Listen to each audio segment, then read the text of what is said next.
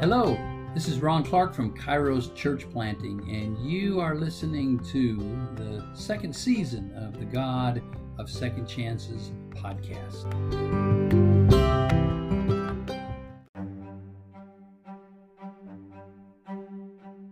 Welcome back to the God of Second Chances. And we continue our series in the Navim, uh, Navim, the historical books or the prophets. We've been talking about what is known as the former prophets or the earlier prophets, and that would be the book of uh, Joshua all the way through the end of Kings or Second Kings. Separate from the stories of the prophets, which include Isaiah, Jeremiah, and Ezekiel, but more focused on the early activity of the prophets and the history of the mighty kingdom of Israel. We're looking at 1 Samuel today. If you'll turn in your Bibles to that, we're going to talk about listening and obeying.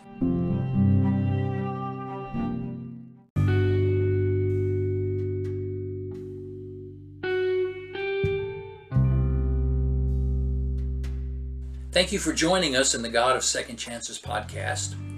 We're looking at the book of 2 Samuel. Second Samuel is similar to First Samuel that we talked about in our previous podcast lessons. It has the theme of listening and obeying. It also shows us the activity of the prophets in the beginning of the monarchy. But Second Samuel is different in that it focuses solely on one main character, David. We read about David in chapter 1. You remember David was the son of Jesse. He was the youngest of his brothers. He was chosen early by the prophet Samuel to become king of Israel, even though Saul was the existing king. But God had rejected Saul because Saul had had angered Yahweh and been unfaithful. And as the story goes on in First Samuel, Saul is overcome with an evil spirit and becomes very paranoid. He's a great soldier, he's an okay king, and he had been a good friend of David, but he turned on David, knowing that David was chosen by God. David, as we read, uh, killed uh, Goliath, uh, the great giant, in battle with a, a, a sling and a stone.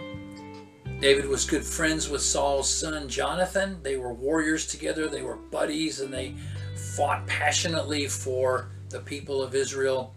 David was a great warrior and well loved, well liked, and you know probably the, the nice looking you know soldier kind of. And he became the king of Israel at the beginning of chapter two of Second Samuel. Saul and Jonathan die in battle with the Philistines, and so David then is going to become king. He's going to have to overpower Abner and uh, uh, Saul's son uh, to take that throne, but he is one who is chosen by the people, and he becomes a great leader and a great king. What I'd like to focus about in this lesson is the covenant that Yahweh makes with David. Covenants were important. In the ancient world, covenants were relationships. Uh, we saw this, or we read about this in Genesis 6 with the flood in the lesson Water, Water Everywhere, where God developed a relationship with the world and with humans, even though humans were sinful from uh, their very intent or their very uh, inclination of their heart. We saw that the covenants became an important way of God developing relationships with others and choosing them and promising to bless them.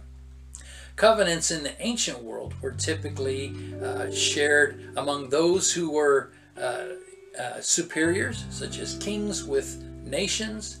But in those covenants, there were supposed to uh, be faithful to the relationship. But if you were a superior, you were not necessarily bound by that covenant. Even though they promised, if I fail in my covenant, I will suffer. Uh, sometimes that was not the case because inferiors can break whatever treaties or covenants they want, and are not obligated to pay the price. This is what happened on in the United States on the American frontier in the relationships with the treaties that our government made with Native Americans, indigenous people, those who were here and welcomed us into their country uh, and we took over and began to do a lot of damage. And it was known that uh, our government it was did not hesitate to violate treaties and relationships, while the Native Americans and indigenous individuals were honorable in their keeping relationships. However, Yahweh was different. Yahweh always kept the covenant. Yahweh always promised and, and did what Yahweh promised. However, these relationships were based upon conditions. I will bless and honor you, and in turn, you respect or you honor or you obey me. When Israel or the people violated the covenant of God, God was no longer obligated to keep that promise. Now that's important as we turn to 2 Samuel chapter 7. In 2 Samuel 7, Nathan the prophet, who was kind of David's chief advisor or one of his chief advisors, talked with David, and David said, I want to build a temple for God. It's not fair that you know, I live in a house and I have this mansion and uh, the you know the the tabern uh, the um, the ark of God is in a tent. I want to build a house for it. But as Nathan the prophet came to God and talked with Yahweh, Yahweh said, David is a man of bloodshed. He's a warrior. He will not build my house. That will be done by his son. And we see that later with King Solomon. It must have been heartbreaking to David because David's response in 2 Samuel 7 verse 18 is, Who am I, O mighty Yahweh, and what is my family that you have brought me this far? And as if this were not enough in your sight, O mighty Yahweh, you have also spoken about the future of the house of your servant. Is this your usual way of dealing with man? O sovereign Yahweh, O mighty Yahweh.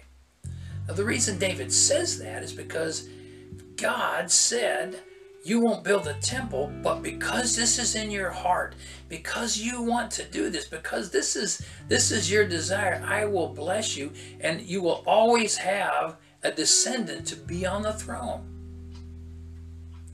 What a promise.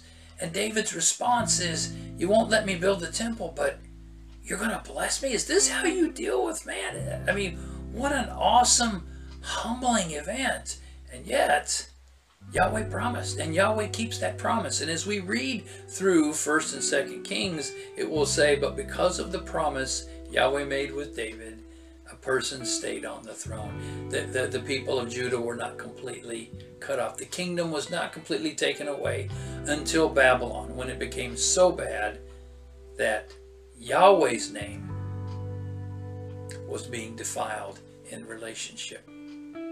Think of that. A God who loves people enough, even a king, even a violent king, who is willing to build a temple for him and says, Man, you're not holy enough to build it for me, but I am going to take care of you. That's the God of second chances.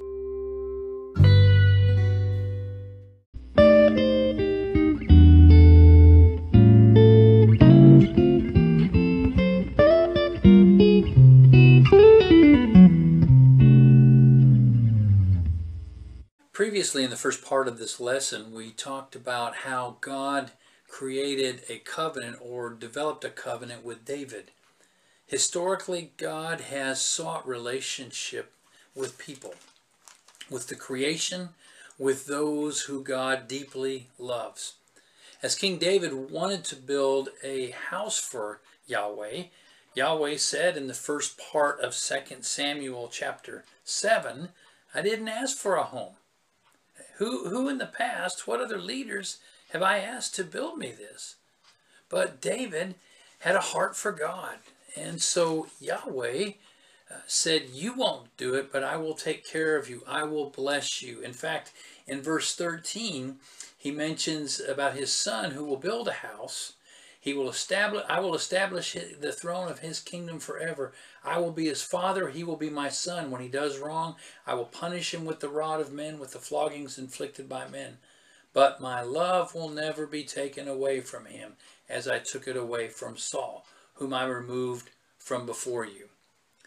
This shows that David was different than Saul, even though we're going to read in the next lesson and the next few chapters of 2 Samuel that David had sinned greatly. He murdered one of his friends. He had an affair with, with his friend's wife. There was turmoil in his family. He didn't go into battle. He let his armies go out and uh, take the hard part before he'd come in to get the glory. Even though and David had many wives, even though David got caught up in sin, God had a relationship with him that was different than Saul. David loved God. David wanted to build a temple for God. David wanted to please God. And David was a man after God's own heart. But even more, in chapter 7, verse 18 through 29, David says of Yahweh, of God, that he, that he, he has a, a name that is great. Twice he talks about his name being great. And if, if you notice in the chapter, the name is used often. David's name has been made great. Therefore, Yahweh will make his own name great, and David will make Yahweh's name great. Throughout that, over and over, it's interesting that the name of Yahweh, in the Hebrew, the Hashem, uh, the name, was so important because the name of Yahweh was equated with the honor of God. In the ancient world, a person's name or their honor or their glory was not simply tied into who they were, but it was reflected in by their children or by their followers, or in the case of a god or gods, by the people who call themselves by the name of Yahweh. In 2 Samuel 7, you see this beautiful relationship that God makes David's name great and he makes him a great warrior and he takes care of him. And yet David in return is concerned about the name of God, the honor of God, the glory of God. I think this is an important lesson, at least for those of us in the United States and maybe other parts of North America. In the United States, we have an attitude that says it's all about me or it's not about anybody else's business, or I do what I want to do and it's my freedom and I have permission and the right to seek individualism, to seek my own individual glory, my own individual satisfaction. People who live in Eastern cultures um, see things a little differently. They believe that honor and community respect and family value is key importance. And so a son is concerned about honoring his parents. A daughter is concerned about honoring her parents or her family. Individuals within a community are concerned about living in a way that brings honor to their community. It's important to realize that in season one, we saw that one of the, these commandments or these uh, devarim, these things, called us to love or honor our father and mother. The people in Eastern cultures understand that very well. To honor my parents, to honor my family means to live in such a way that they bring value, that they feel honored. And yes, I am to love them, I am to treat them well. In the United States, it's much more difficult because we are an individualistic country. We don't understand concepts such as value and honor unless it applies only to us. When we talk about honoring our mother and father, we think it either means being nice to them or we think when we leave home, we have no obligation. My father was an atheist, and he would call himself agnostic sometimes, atheist. When I was converted to Christianity, October 24th, 1983, I was 21 years old. I was uh, a student at the University of Missouri Columbia School of Veterinary Medicine. I had done three years of undergraduate work and was in the veterinarian school, and I was doing terrible. I flunked out, but during that time I was baptized in Columbia, Missouri at the Stadium Boulevard Church of Christ. Had a, a young college student who was an engineering major taught me in the dorm, and I went to a Bible study. He knocked on 100 doors. I was the last one, and I was the only one to show up. And I was baptized about a month later. My dad was really upset with me. And he was even more upset when I had been accepted to Illinois in, uh, to get a PhD in biochemistry after finishing my degree. And I turned it down to help a church. My dad wouldn't even come in my house. He wouldn't talk to me. Years later, as he was older and I think he realized he was about to die, he came to visit me in my house. Lori and I were engaged, uh, but he had come and uh, he spent the night with me. And then that Wednesday, I invited him to our church picnic. It was in the summer, and we would have worship outside. And so he came, and when we came home, he he told me he said, uh, I, "I really enjoyed visiting with everybody. They think a lot of you. They had a lot of nice things to say. They spoke very highly of you. You." You, you really do a good job and they respect you for that. See, I had a dilemma. My dad was not happy with the decision I made because he was atheist. And yet at this time, he was learning from other people how proud they were of me, and yet that reflected on him. To honor our parents means to live in such a way that they are valued, they are cared for, that they are given blessing because of our lives. And yes, it means that we treat them with respect and love them. It's important that we understand the concept of honor and honoring the name. If we are followers of Jesus Christ, if we are followers of God, of Yahweh, we are to live our lives in such a way that God is honored. Too often I run into people who've left the church because of what's happened there. Awful things have been done to them or to their family or to others. They've witnessed hypocrisy in leadership. They've witnessed leadership that has covered up sin. They've witnessed individuals who have been hurt. And people say, well, you have to get over it. Or people tell them, you can't hold them accountable for that. And my take is always, yes, God's people must live in honor of the name of God. We must be a people who honor God by our life. If you notice the relationship between David and Yahweh, Yahweh would bless David because David honored him and lived to the glory of his name. And even David is able to say, and thanks to God, chapter 7, verse 28, Oh, mighty Yahweh, you are God. Your words are trustworthy, and you have promised these good things to your servant. David and Yahweh had a wonderful relationship because David knew what it meant to live to honor God. I'm Ron Clark with Kairos Church Planting. I want to encourage you today to see your life as a life that brings honor and glory to God, to Jesus, to your family, to your church, to your congregation, to your friends, to those you love and those who love you.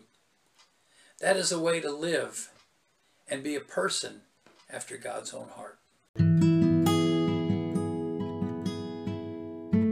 I'm Ron Clark from the Kairos Church Planting Support, and I want to thank you for listening to the God of Second Chances podcast. We've been in the midst of doing uh, some exciting things with uh, our discussions on YouTube on uh, bias, racism, and ministry. If you want to know more about that, you might want to check out our, our website uh, at agapecoc.com backslash or hashtag backslash podcast singular and we'll have links to that uh, to those youtube discussions. We've been enjoying those. Please feel free to email us at podcast at agapecoc.com and we would be glad uh, to answer any of your questions. But for now go in peace love god serve others and remember the god of seconds